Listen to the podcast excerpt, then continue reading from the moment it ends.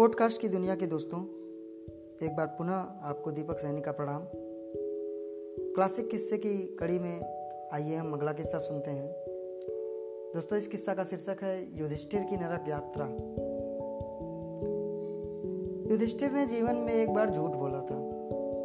जब महाभारत युद्ध में पांडवों की सेना ने कौरवों की सेना का मनोबल तोड़ने के लिए अश्वत्थामा नामक हाथी को मारकर यह अफवाह फैला दी थी कि अश्वत्थामा नामक महायोद्धा मारा गया।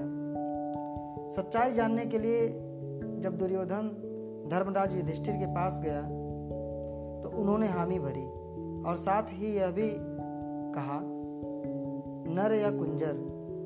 परंतु ये शब्द उन्होंने बड़े धीरे से कहा। दुर्योधन नर या कुंजर शब्द सुन नहीं पाए, जबकि युधिष्ठिर भली भांति जानते थे कि वह झूठ बोल रहे हैं। इसलिए परम गति प्राप्त होने के बाद उन्हें एक दिन नरक में और सौ वर्ष स्वर्ग में रहने का निर्णय सुनाया गया।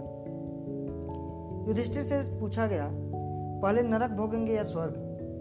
युधिष्ठिर ने सबसे पहले नरक का भार उतारना ही उचित समझा और अपनी सहमत दे दी।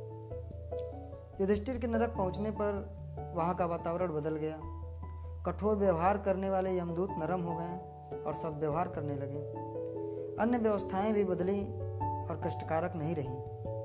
यह सब युधिष्ठिर के वहाँ रहने का प्रताप था।